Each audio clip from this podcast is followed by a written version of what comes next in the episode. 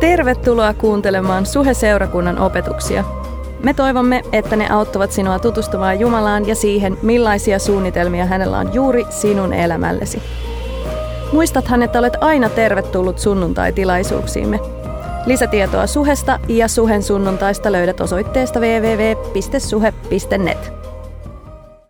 Tervetuloa munkin puolesta Suhelle. Hienoa nähdä sua seurakunnassa. Tulevan neljän viikon aikana me puhutaan, voiko, mä edes sanoa tätä ääneen? Puhut, ne, tulevan neljän viikon aikana seurakunnassa me puhutaan, me puhutaan rahasta.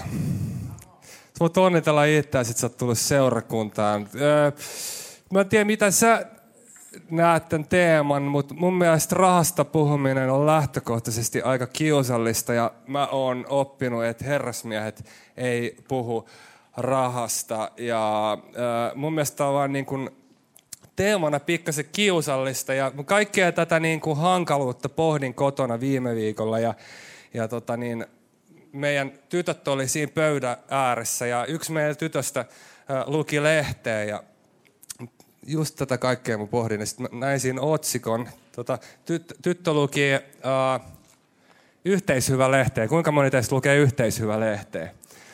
Pirkkalehteä tai yhteishyvä lehteä. Kuka lukee teistä?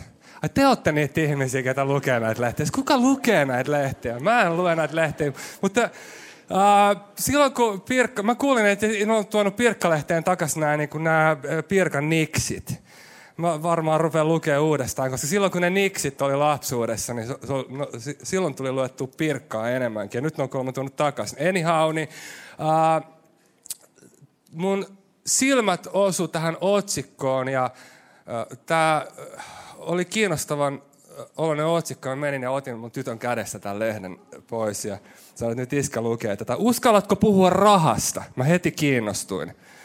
En yleensä puhu enkä uskalla, mutta koska mä oon pastori, niin mä joudun nyt puhua seurakunnassa rahasta, koska tämmöinen aihe on valittu. Ja mä puhun rahasta. Uskallatko puhua rahasta? Yksi häpeä. Onko teille ok, että me luetaan pieni hetki yhteishyvä lehteen? Onhan se kaikille ok. Tätä laatujournalismia. Uskallatko puhua rahasta? Yksi häpeä kulutusluottojaan, toinen nostaa uuden mekon kohottaakseen mielialansa. Ei koske ketään meitä tietenkään.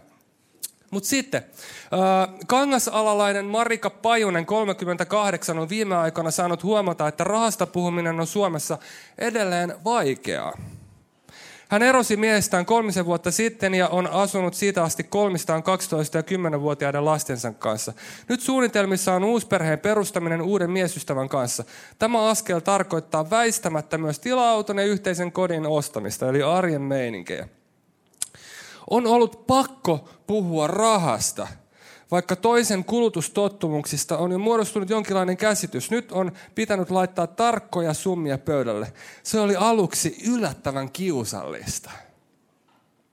Pajunen ei ole tuntemustensa kanssa yksin. S-Pankin kehityspäällikkö Anna Kurtelius luonnehtii suomalaisten suhdetta rahaan hiljaiseksi.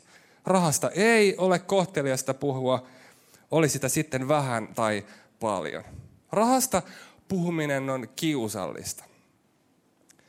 Seurakunnissa rahasta puhuminen on vielä kiusallisempaa, koska tuntuu siltä, että tällaisilla suhen tyyppisillä seurakunnilla, vapaan kristillisyyden alueella olevilla seurakunnilla, joita on tässä maassa satoja satoja, ehkä tiedä kuinka monta näitä seurakuntaa on, tuntuu siltä, että näissä seurakunnissa on aina krooninen rahapula.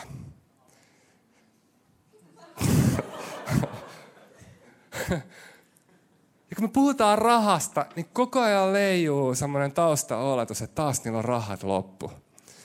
Ja me puhutaan rahasta nyt neljä viikkoa ja sä heti mietit, että, niin kuin, että okei, noille ei ole rahaa. Ja mä ajattelin nyt, että uh, me otettaisiin tämä apina meidän hartioilta ennen kuin me mennään yhtään eteenpäin tässä aiheessa, ennen kuin me itse asiassa päästään meidän varsinaiseen aiheeseen, niin jos on teille ok, niin mä kertoisin äh, kahdessa minuutissa, äh, miten tämä seurakunta toimii taloudellisesti ja mikä on meidän rahatilanne. Jos on teille kaikille ok, niin mä teen tämän. Kiitos.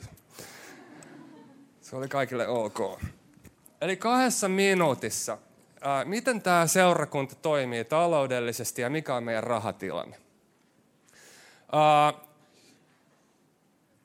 Seurakunnan taustalla ei ole mitään säätiötä, ei ulkopuolista tai ulkomaista rahaa, mikään lähetysjärjestö tai muu instanssi, Venäjän valtio tai mikään muu taho ei rahoita tätä. Suomen valtio tai verotulo tulot ei kanavoidu meidän seurakuntaan, vaan kysymys on puhtaasta tavallisten ihmisten kansalaisaktivismista. Me ollaan tehty tutkimus, kyselytutkimus, joka on suoritettu anonyymisti joitain kuukausia sitten. Tavallinen profiilihenkilö, joka lahjoittaa seurakunnalle rahaa, on pienituloinen, tavallisesti alle 2000 euroa tienaava henkilö, ehkäpä opiskelija tai joku muu tavallinen pienituloinen ihminen. Ja yleensä semmoinen henkilö, joka rahjo, rah, lahot, rah, lahjoittaa rahaa tälle seurakunnalle, tekee sitä säännöllisesti kuukausittain, laittaa pienen summan kuukausittain sivuun. Kaikki tämä lahjoittaminen toteutuu nimettömänä. Anonymiteetti on meille seurakuntana tärkeää ja se on myös lahjoittajille tärkeää. Kuka meistä muutamaa taloushallinnon puolella toimivaa henkilöä lukunottamatta ei tiedä, kuka tai ketkä antaa seurakunnalle rahaa. Se saattaa olla jopa joku siinä sun vieressä oleva, mutta sä et tiedä. Se ehkä, ehkä, no mysteeri-ihmisiä meille. Kukaan ei, joku meistä saattaa jopa olla tämmöinen ihminen. Mutta kukaan ei tiedä, kuka tai ketkä nämä ihmiset on. Uh, uh, näin toimii meidän seurakunnan uh, tota, talous. No miten paljon meillä on rahaa? Paljon mulla on muuten mennyt aikaa tässä vaiheessa. Ei varmaan, 45 sekuntia korkeintaan. Me eletään kvartaalitaloudessa. 2015 uh, uh, aloitettiin vuosi. Me oltiin ihan pikkasen pakkasella.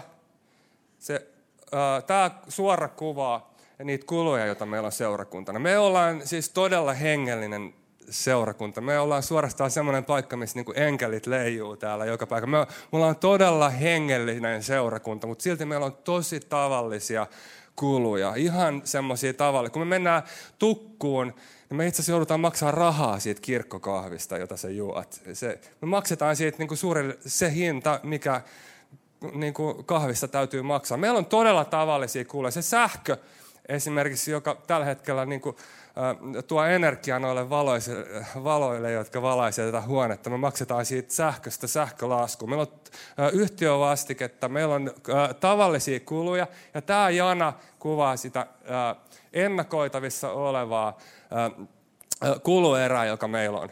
Ja tulot on meille vähän vaikeimmin ennakoitavissa olevia, koska ne tulee äh, ihmisten, äh, ihmisiltä, jotka päättää, päättää antaa. Ja meidän tulot meni pikkasen näin.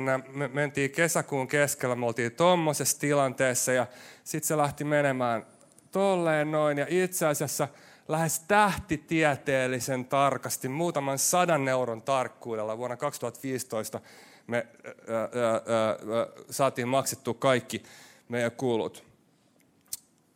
Ja sitten 2016 vuosi alkoi, tammikuu, tuosta noin, niin, niin rupesi näyttämään siltä alussa, että mun tammikuun kirjanpito tuli ja rupesin staffipalaverissa repi hiuksia, että ei tämä voi olla todellista.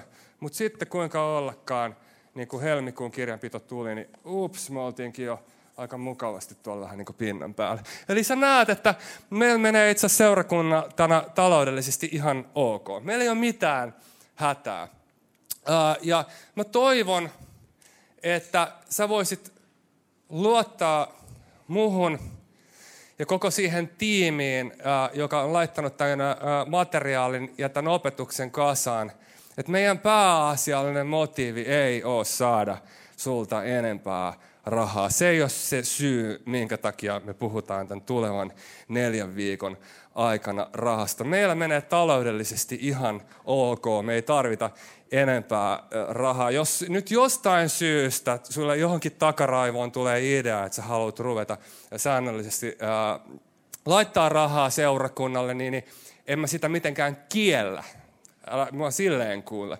Mutta tämä ei ole meidän motiivi, miksi me puhutaan rahasta. Me uskotaan, ja mä uskon sydämeni pohjasta, että kristillinen näkökulma rahaan, se mitä raamatulla on sanottavaa rahasta, on ensinnäkin yllättävää, mielenkiintoista, kokonaisvaltaista ja jotain, joka tuo huikeaa lisäarvoa sun arkielämään. Ja tämä on se syy, minkä takia me halutaan puhua rahasta seurakunnassa. Me halutaan sydämemme pohjasta olla hyödyllisiä, auttaa. Muutenkin se hengellisyys, mitä sä löydät tästä kirjasta, tulee todella lähelle meidän arkielämää. Raamatun hengellisyys ei ole jotain henkisyyttä, joka abstraktilla tavalla leijuu irti todellisuudesta, vaan Raamattu puhuu tavallisten ihmisten tavallisesta elämästä, tavallisista haasteista, jonka keskellä, jonka parissa me eletään. Raha on vaan meille ihmisinä arkea. Tänäänkin kun me ollaan täällä näin, niin jokaisella meistä on todennäköisesti jos ei rahaa, niin ainakin joku maksuväline mukana. Raha on vaan jotain, mitä me ajatellaan ehkäpä päivittäin. Me ajatellaan rahaa tai sen puutetta jatkuvasti. Ja tähän arkeen, jonka keskellä me eletään, Jeesus puhuu, Raamattu puhuu. Ja tähän arkeen, joka on totta meille kaikille – kristillisyydellä on paljon tärkeää sanottavaa. Itse asiassa 25 prosenttia karkeasti kaikesta, mitä Jeesus opettaa, liittyy rahaan. 25 prosenttia. Luukkaan evankeliumissa Luukkaan evankeliumi käsittelee lähes eksklusiivisesti rahaa. Se alusta loppuu raha puhetta. Minkä takia?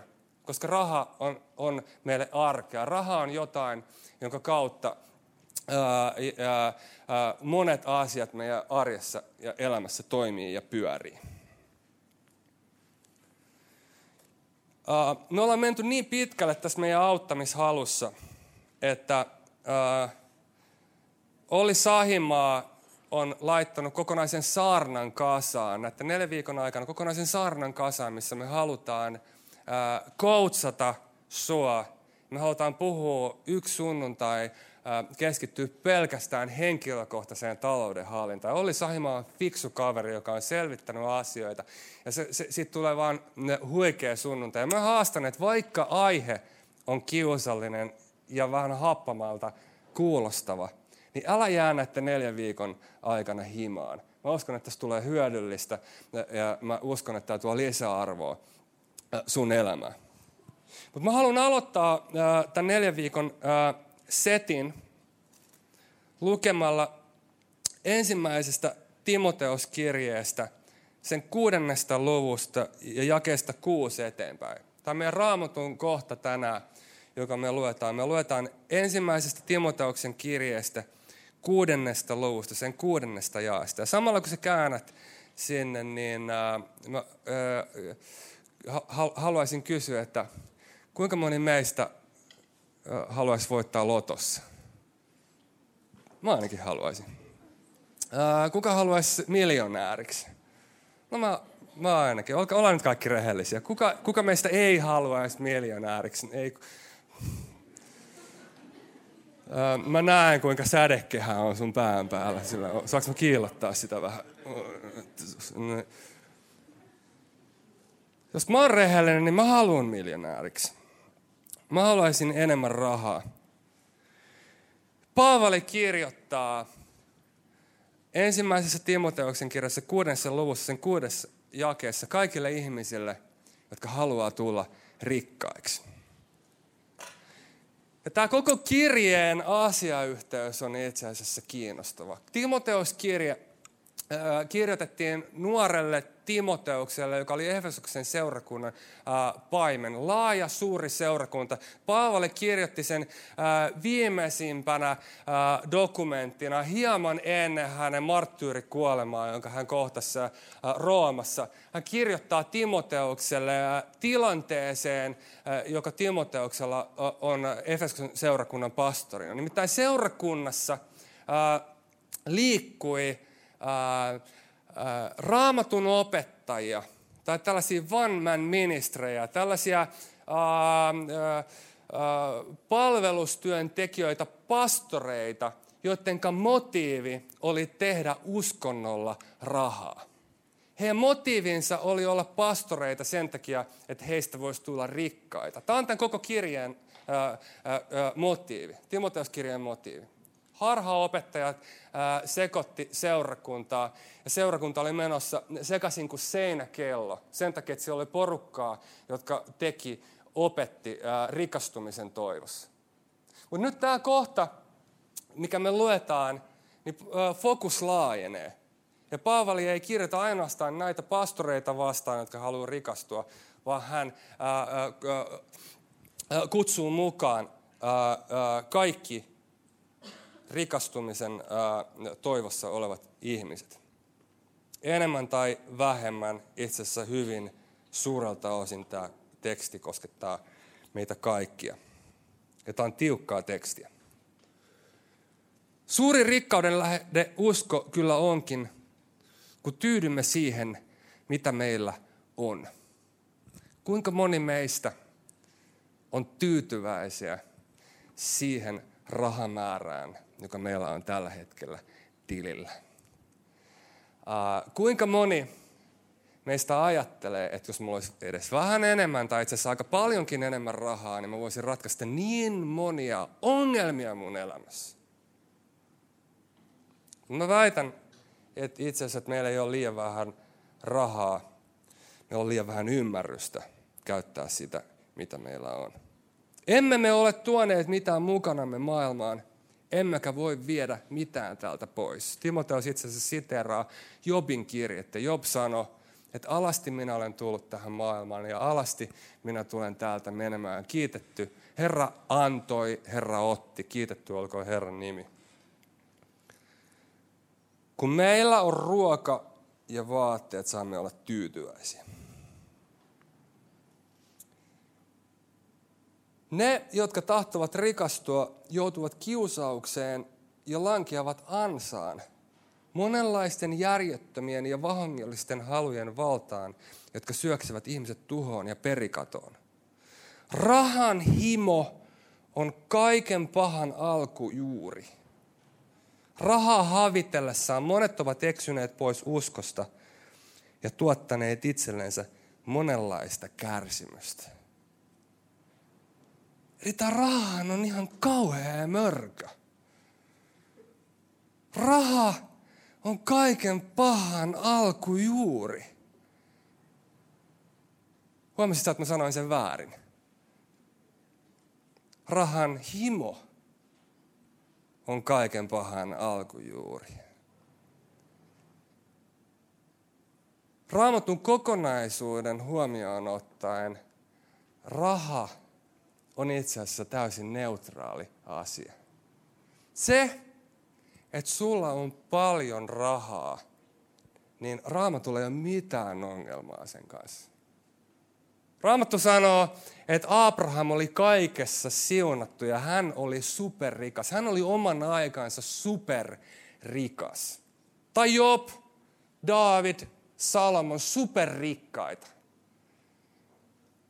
Raamatulla ei ole ongelmaa omistamisen kanssa. Ää, ää, kuinka rikas on Jumala itse?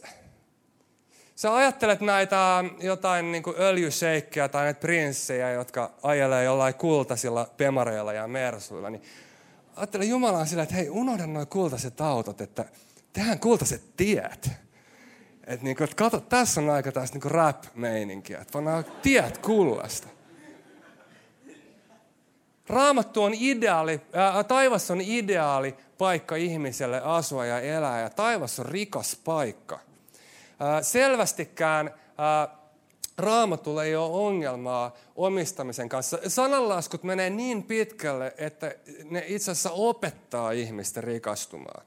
Siellä sanotaan niin, että jos sä saat pikavoiton, niin se menee niin kuin tuhka tuuleen, mutta jos sä vähin erin pikkuhiljaa säästät ja seivaat, niin sä voit täyttää sun aarekammion kaikenlaisesta rikkaudesta. Rikastuminen, raha, on jotain, mistä Raamattu puhuu paljon hyvin myönteiseen sävyyn. Mutta samaan aikaan Raamattu menee hyvin pitkälle varoittaessaan rahaan liittyvistä vaaroista. Ja me luettiin just yksi näistä kohdista. Rahassa on elementtinä jotain sellaista, joka pahimmillaan saattaa aiheuttaa äh, sussa sen, että sä joudut ansaan, vanhan raamatun käännöksen mukaan linnustajan paulaan, äh, joudut suen silmäkkeeseen ja uppoot helvettiin saakka. Kirjaimellisesti se menee niin. Rahassa on jotain, jolla on mahdollisuus ja voima pitää sua otteessansa niin kuin koura. Orjuttaa sut ja sitoa sun elämän. Ja nyt, niin kuin me ymmärrettiin ja huomattiin, niin itse asiassa rahassa sinällänsä ei ole mitään. Mutta kysymyksessä täytyy olla se, mitä me ajatellaan rahasta.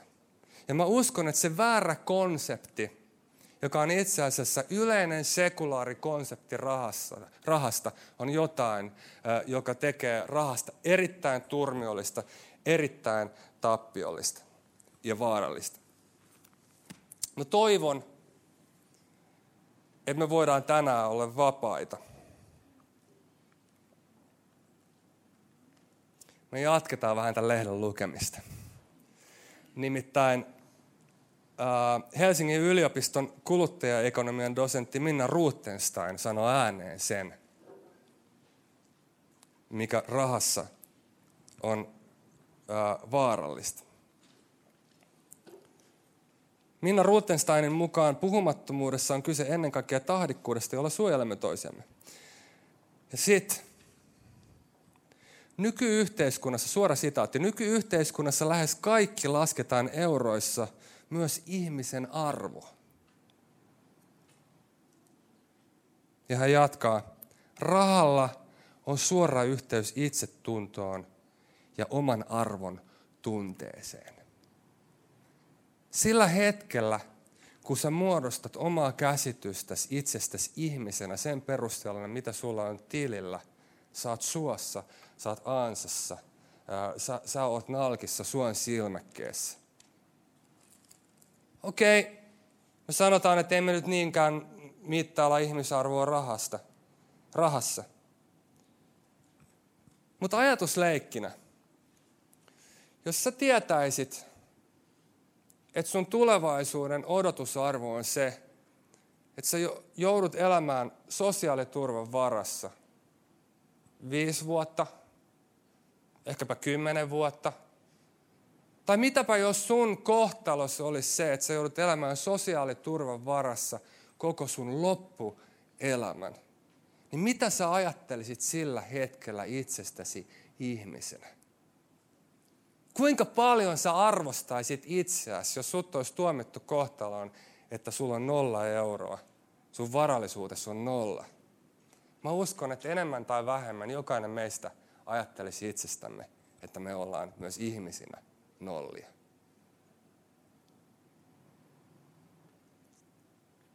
Tai miten sä suhtaudut ihmiseen, joka on korviansa myöten veloissa versus henkilöön, joka on omin avuin tehnyt itsestänsä miljonäärin. Me arvotetaan toisiamme sen sosioekonomisen statuksen perusteella, joka meillä on enemmän kuin me tullaan ajatelleeksikaan. Sun tilanteessa on se, että sulla on nolla. sä ajattelet, että mun täytyy tehdä tällä jotain. Ne meistä, jotka pystyy tekemään asialle jotain, alkaa tekemään itsestänsä jotain. Sä ehkäpä luet itsellesi ammatin ja siinä ei ole mitään pahaa. Sä perustat bisneksen, siinä ei ole mitään pahaa. Mutta se, se, sun motiivina on se, että sä alat tekemään itsestäsi jotain. Sä saavutat jonkun tietyn statuksen. Nyt musta tuli jotain. Nyt musta tuli joku. Mutta milloin sä oot saavuttanut riittävästi, että sä oot pystynyt todistamaan itsellesi oman arvos?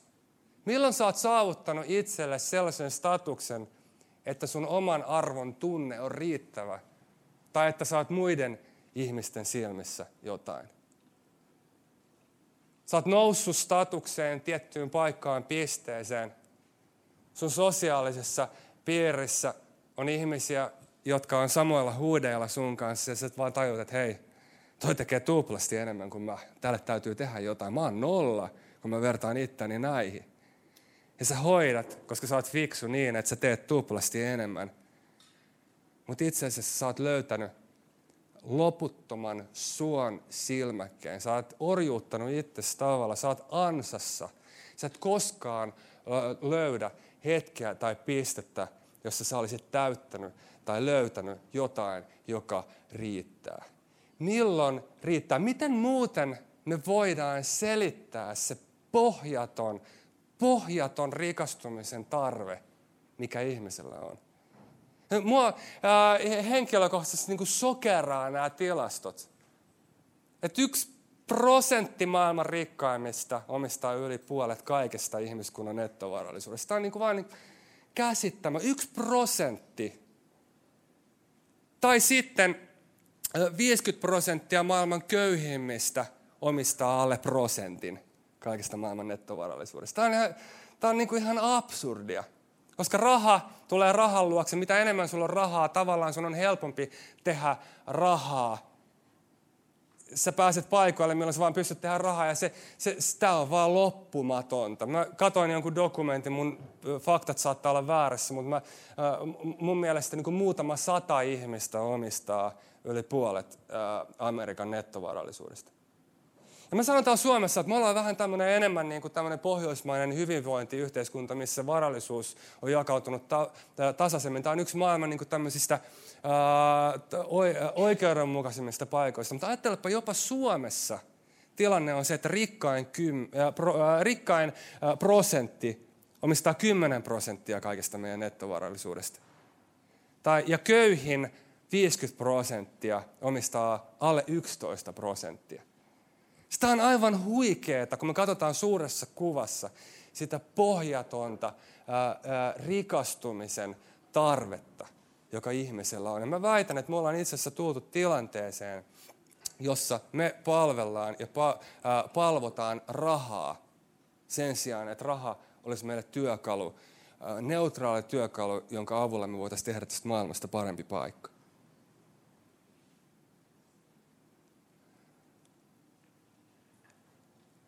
Me ollaan annettu rahalle asema, joka kuuluu yksin Jumalalle. Kenellä on oikeus määritellä ihmisarvoa? Kenellä on oikeus sanoa, mikä on sun arvo? Kun me verrataan tätä sekulaaria näkökantaa, johon tämä dosentti viittasi, siihen, mitä Raamattu opettaa ihmisarvosta, miten kristinusko näkee ihmisarvon, niin me kaikki tiedetään, että me tullaan kokonaan toisenlaisia, siis kokonaan niin kuin täydellisesti erilaisen maailman piiriin. Suorastaan niin kuin toiseen todellisuuteen. Kristinusko on yhtä kuin Kristus. Hän, joka oli ainut, joka oli rikas. Hän, joka on luonut kaiken, tuli köyhäksi, oli valmis luopumaan kaikki, kaikesta. Hän tuli elämää elämää, joka sun olisi kuulunut elää. Hän ää, kuoli kuoleman, joka meidän olisi kuullut kuolla. Hän oli valmis ää, maksamaan kaiken. Hän oli valmis luopumaan kaikesta, jotta hän voisi saavuttaa, voittaa sun sydämen. Jos luoja oli valmis maksamaan kaiken sun puolesta, niin mitä se puhuu sun arvosta? Mitä se puhuu ihmisarvosta? Raamatun ja kristinuskon näkökulmasta heikoimmassa asemassa oleva ihmiskaupan uhri on rikkaampi kuin jos sä laittaisit kaikki Donald Trumpin ja Nalle Valruusin ja kaikkien näiden kavereiden rahat niin yhteiseen läjään, niin sä et vois mitata tai ostaa ketään, etkä yhtään ihmissielua.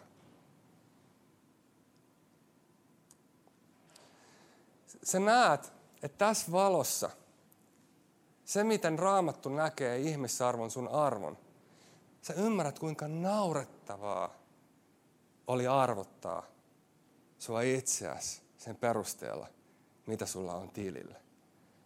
Kuinka niin kuin käsittämättömän absurdi idea, että se mitä sä omistat liittyisi johonkin siihen, että kuka sä oot ihmisenä tai persoonana. Siis käsittämättömän nolo ajatus.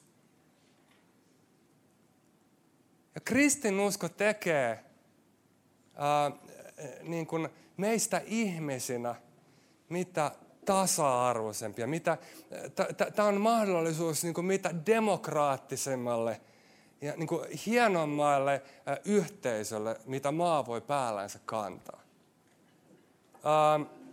seurakunta on aidosti se paikka, jossa miljonääri ja tyhjä tasku voi olla keskenään kavereita. Tämä on itse asiassa totta mun arjessa. Mä tunnen seurakunnan piirissä niin, muutamia miljonääriä. Me ollaan kavereita. Mä tiedän, että se on, hän on miljonääri ja hän tietää, että mä oon tyhjä tasku. Ja me ollaan frendejä. Minkä takia meidän välillä ei ole mitään outoa viritystä? On se, että mä tiedän, että sen kaverin arvo ei perustu siihen, mitä hänellä on rahaa tilillä, vaan se perustuu siihen, mitä Jeesus on maksanut hänestä ristinpuulla.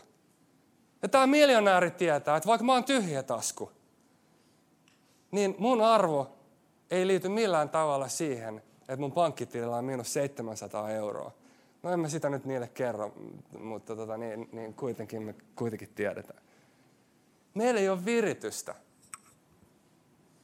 Tämä on jotain, joka on mahdollista ainoastaan seurakunnassa. Tämä on itse asiassa jotain, josta me voidaan puhua jo niin kuin etukäteen taivaasta maan päällä. Ja tämä aidosti oikeasti toteutuu seurakunnassa. Tämä on huikeaa. Ihmisarvo, status perustuu arvoon, ei siihen, mitä meillä on pankkitilillä. Jos sä ymmärrät evankeliumin ytimen, niin sä saat olla vapaana rahan vallasta. Sä saat olla vapaana siitä, että sun täytyy palvella rahaa. Raha ei ole sun isäntä, vaan sen sijaan rahasta tulee neutraali työkalu, jonka avulla sä saat tehdä tästä maailmasta parempaa paikkaa. Kun sä ymmärrät evankeliumin ytimen, niin sä et pidä kiinni siitä, mitä sulla on, koska se ei liity sun ihmisarvoon. Ja sä ymmärrät, että sua on siunattu, sulle on annettu enemmän kuin mitä sä tarvitset sen takia, että sä voit olla siunauksena hänelle, jolla ei ole ää, riittävästi.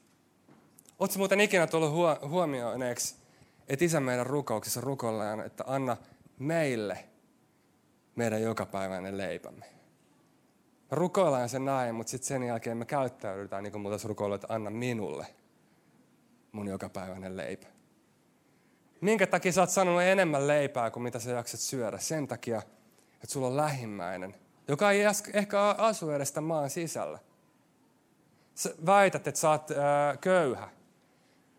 Sillä hetkellä, kun sun nettovarallisuudessa on yli 4000 äh, dollaria, niin sä kuulut yli 50 prosenttiin maailman rikkaimmista ihmisistä. Jos sä realisoit kaiken, mitä sulla on, ja sulle jää jäljellä neljä tonnia, niin puolet kaikista maailman ihmisistä on köyhempiä, mitä sä oot. Sä olet rikas. Sulla on itse asiassa varaa laittaa hyvä kiertämään. Mutta ainut mahdollisuus sulle on tehdä se, että sä et pidä kiinni siitä.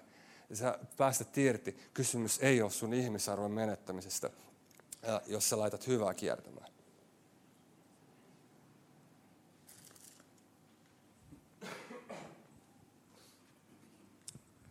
Mä haluan rukoilla, että kolme asiaa voisi tapahtua tänään. Sä voisit ymmärtää numero yksi sen, että sun arvo määräytyy sen mukaan, mitä Jeesus on tehnyt sun puolesta. Toinen asia, mitä mä haluan rukoilla, on se, että kukaan meistä ei rakentaisi meidän turvaa ää, ää, rahan tai aineellisen omistamisen varaan. Meidän turva voisi olla jossain, ää, joka ää, ulottuu tämän ajan rajan tuolle puolelle. Ja kolmas asia, mitä mä haluan rukoilla, on se, että sä voisit laittaa hyvää kiertämään. Sä voisit itse asiassa ymmärtää sen, että sä oot rikas. Ja, ja sun se syy, miksi sä oot rikas, on se, että Jumala haluaa, että sä laitat hyvää kiertämään. Mä haluan ruko, lukea vielä tähän kolmanteen pointtiin liittyen äh, jakeesta 17, ensimmäisestä Timoteuskirjeen kuudennesta luvusta jakeesta 17 eteenpäin. Tämä eka kohta, mikä me luettiin, Paavali kirjoitti ihmisille, jotka äh, haluaa tulla rikkaiksi, äh, mutta sitten sen jälkeen jakeesta 17 ja jakeeseen 19 hän kirjoittaa rikkaille. Ja niin kuin me äsken kuultiin, jokainen meistä on rikas.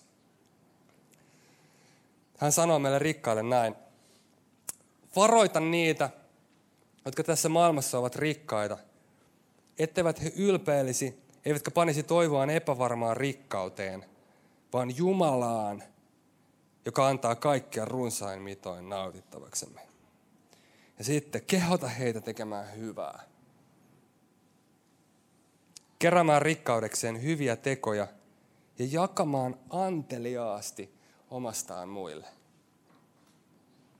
Näin he kokoavat itselleen aarteen hyvän perustuksen tulevaisuutta varten niin, että voittavat omakseen todellisen elämän. Tätä on kristinusko. Sitä on paljon tutkittu, pohdittu ja ihmetelty, että mikä ihme voima tässä kristinuskossa oli. Että se sillä tavalla pystyi niin kuin salaman tavoin iskemään Rooman valtakuntaa. Se pyyhkäs tämän poliittisen, taloudellisen, sotilaallisen valtakunnan läpi niin kuin huikea tuulispää. Sitä on ihmetelty, että mikä tässä oli niin huikeeta.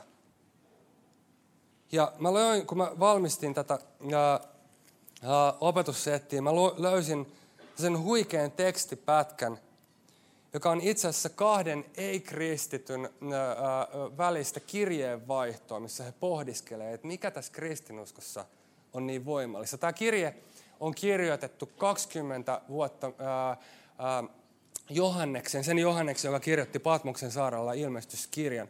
Ää, hänen kuolemansa jälkeen 20 vuotta ää, siitä on kirjoitettu. Me ei tiedetä, kuka tämän on kirjoittanut, ää, tämän tekstipätkän, mutta me tiedetään, että hän on ei-kristitty. Ja jos sitä kohtaa vähän koempella, että se johtuu siitä, että mä oon kääntänyt tämän. Mutta täällä luke, kerrotaan ja ihmetellään kristillisyyttä seuraavalla tavalla. Saanko kertoa sinulle, miksi kristinusko leviää niin nopeasti? Kristityt ovat toimeliaita maallisissa askareissa, vaikka heidän kansallisuutensa on taivaassa. He elävät siellä, mistä he ovat kotoisin, mutta ovat kuitenkin muukalaisia, sillä jokainen vierasmaa on heille kuin kotimaa, ja jokainen kotimaa kuin ulkomaa. He menevät naimisiin ja saavat lapsia, mutta he eivät tapaa ei-toivottuja lapsia. He jakavat pöytiensä antimet kaikkien kanssa, mutta pitävät vuoteet yksityisinä. Tämä oli just päinvastoin, mitä Roomassa oli tapana. Siellä pöydät oli yksityisaluetta, mutta sängyt ja pedit vähän julkisempaa aluetta. Tämä oli hämmästyttävää vastakulttuuria. He rakastavat jokaista, mutta ovat kaikkien vainoamia. He ovat köyhiä, mutta tekevät monet rikkaiksi. Heiltä puuttuu kaikkea, mutta silti he omistavat kaiken. Heitä kohdellaan julmasti, mutta he käyttäytyvät kunnioittavasti. Heitä pilkataan, mutta he siunaavat. Kun he tekevät hyvää, heitä kohtaan hyökätään. Hyökkäyksen kohteena he iloitsevat niin kuin he olisivat saaneet uuden elämän.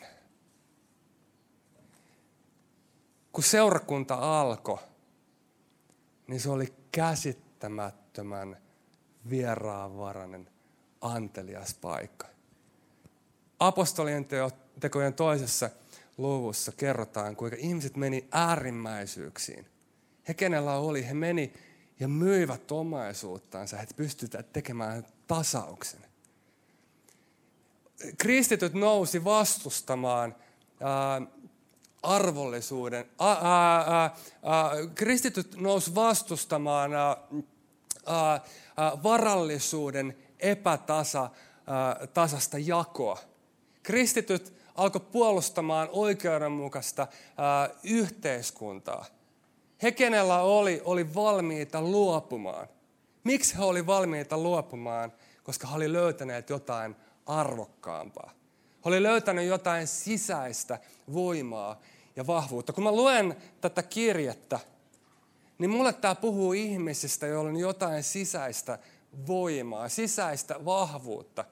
Ihmisistä, jotka ei ole ulkoisen omistamisen tai muun olosuhteiden sitomia, vaan ihmisiä, jotka ovat vapaita tekemään hyvää sen takia, että heillä on jotain sisäistä tyytyväisyyttä. He on löytänyt aidon ja todellisen aarteen.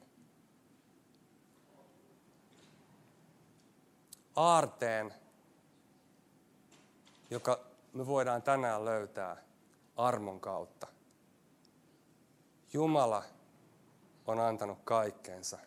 Hän, joka oli rikas, oli valmis tulemaan köyhäksi, jotta me, jotka oltiin köyhiä, voitaisiin tulla rikkaaksi.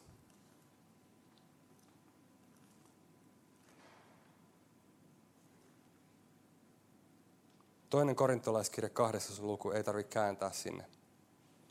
Te tunnette Herramme Jeesuksen Kristuksen armon. Hän oli rikas, mutta tuli köyhäksi teidän vuoksenne, jotta te rikastuisitte hänen köyhyydestään. Ja se varallisuus, jota sä voit armon kautta vastaanottaa, on jotain, joka auttaa sua päästämään irti tästä ansasta, jota me kutsutaan mammonaksi. Nostaan seurakunta seisomaan.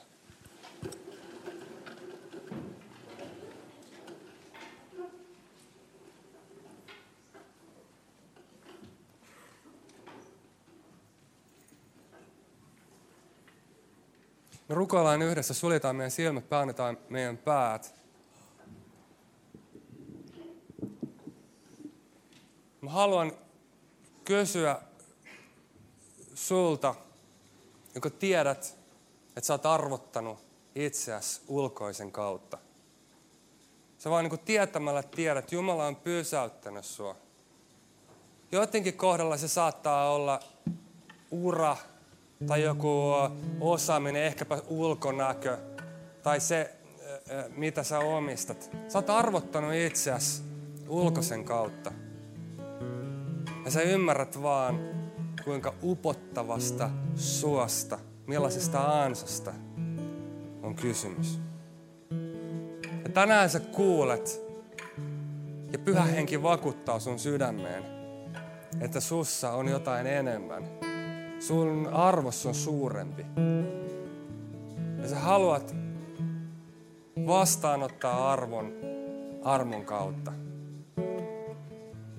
Ja sä ehkäpä ensimmäistä kertaa teet tällaisen arvovalinnan sun elämässä. Mä haluan pyytää sua rohkeasti nostamaan käden, jos sä ehkäpä ensimmäistä kertaa haluat vastaanottaa arvon ää, Kristuksesta.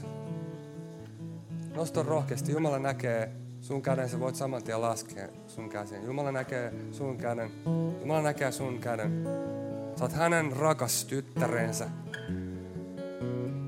Sä oot hänen rakas poikansa. Sun takia hän tuli köyhäksi.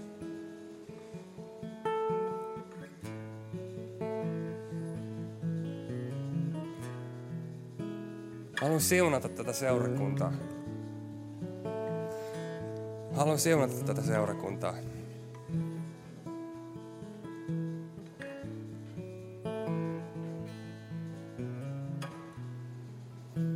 Tämä on vähän tämmönen hassu juttu, mutta mä haluan kuitenkin kertoa tämän. Sä voit vielä katsoa pieneksi hetkeksi muhun. Tämä on tämmönen hassu juttu, minkä mä haluan kertoa. Kun mä mietin ja unelmoin siitä seurakunnasta, missä aidosti hyvä voisi kiertää.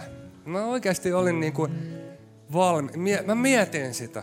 Ja mä rukoilin ja mä siunasin ja ajattelin, että olisi nasta, että olisi semmoinen paikka, missä niin olisi jotain, heijastus jotain tuommoista, mitä tuossa kirjeessä heijastuu. Että voisiko oikeasti olla semmoinen paikka, missä niin hyvä oikeasti kiertäisi.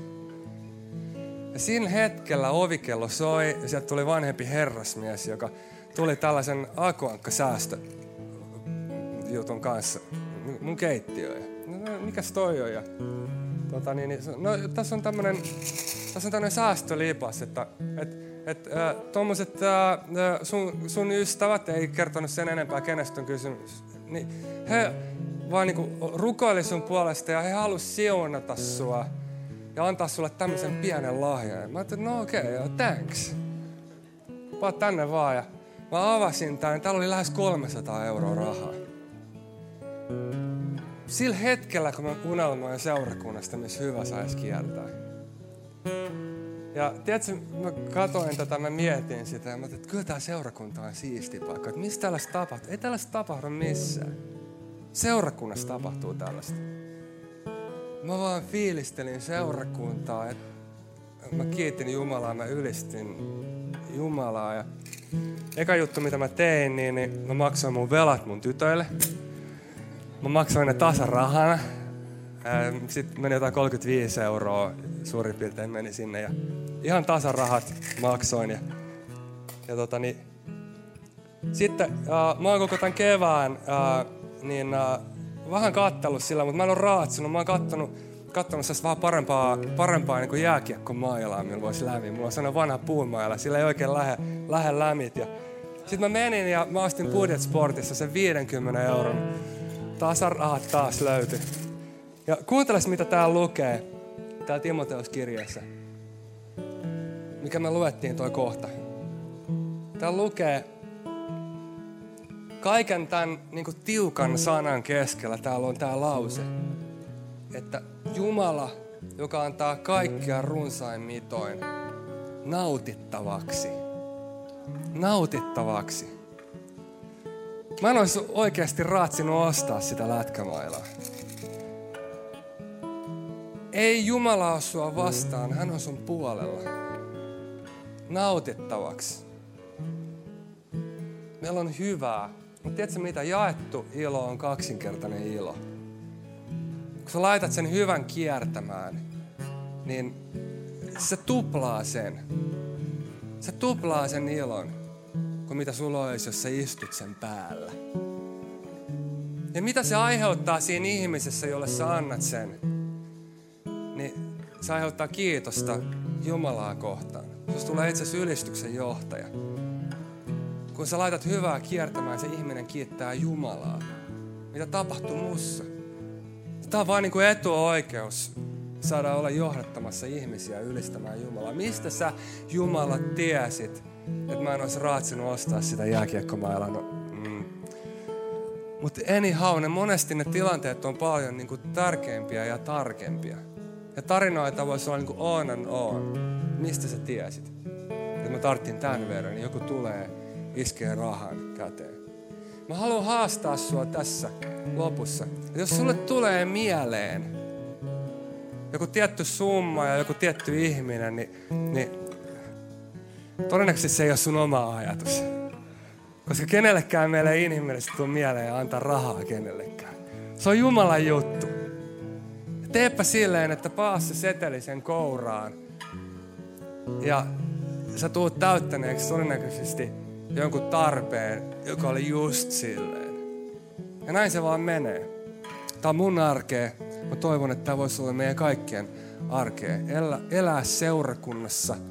Apostolien teot kaksi seurakunnassa, jossa jaettiin. Siunaa tätä seurakuntaa. Siunaa meitä anteliaisuudella. Anna meidän olla vastakulttuuria. Anna meidän olla epäitsekyyden ja vieraanvaraisuuden tyyssiä Anna tämän paikan loistaa tämän kulttuurin keskellä. Anna näiden ihmisten olla epäitsekyyden airuuta, mihin ikinä he menevät. Pysäytä heitä niin kuin missä ikinä he menee mäki jonossa tarjoamaan toiselle ruokaa. Pitämään ruokapöydät avoimina. Hei, vielä yksi idea, jos sä asut, asut kommunissa. Ja sitten tulee sitä, että, niinku, että jaetaan niitä safkoja. Niin mitä jos sä oot se tyyppi, joka sanoo, että ei se ole niin tarkkaa. Että anna olla. Mä, mä hoidan, että kun näitä ryynejä riittää, kato. Mä hoidan, meille, mä hoidan koko kommunille äh, kauraryynit. Äh, sun nimessä me rukoillaan ja kiitetään sua Jeesus. Lauletaan vielä Jeesukselle tässä yhdessä.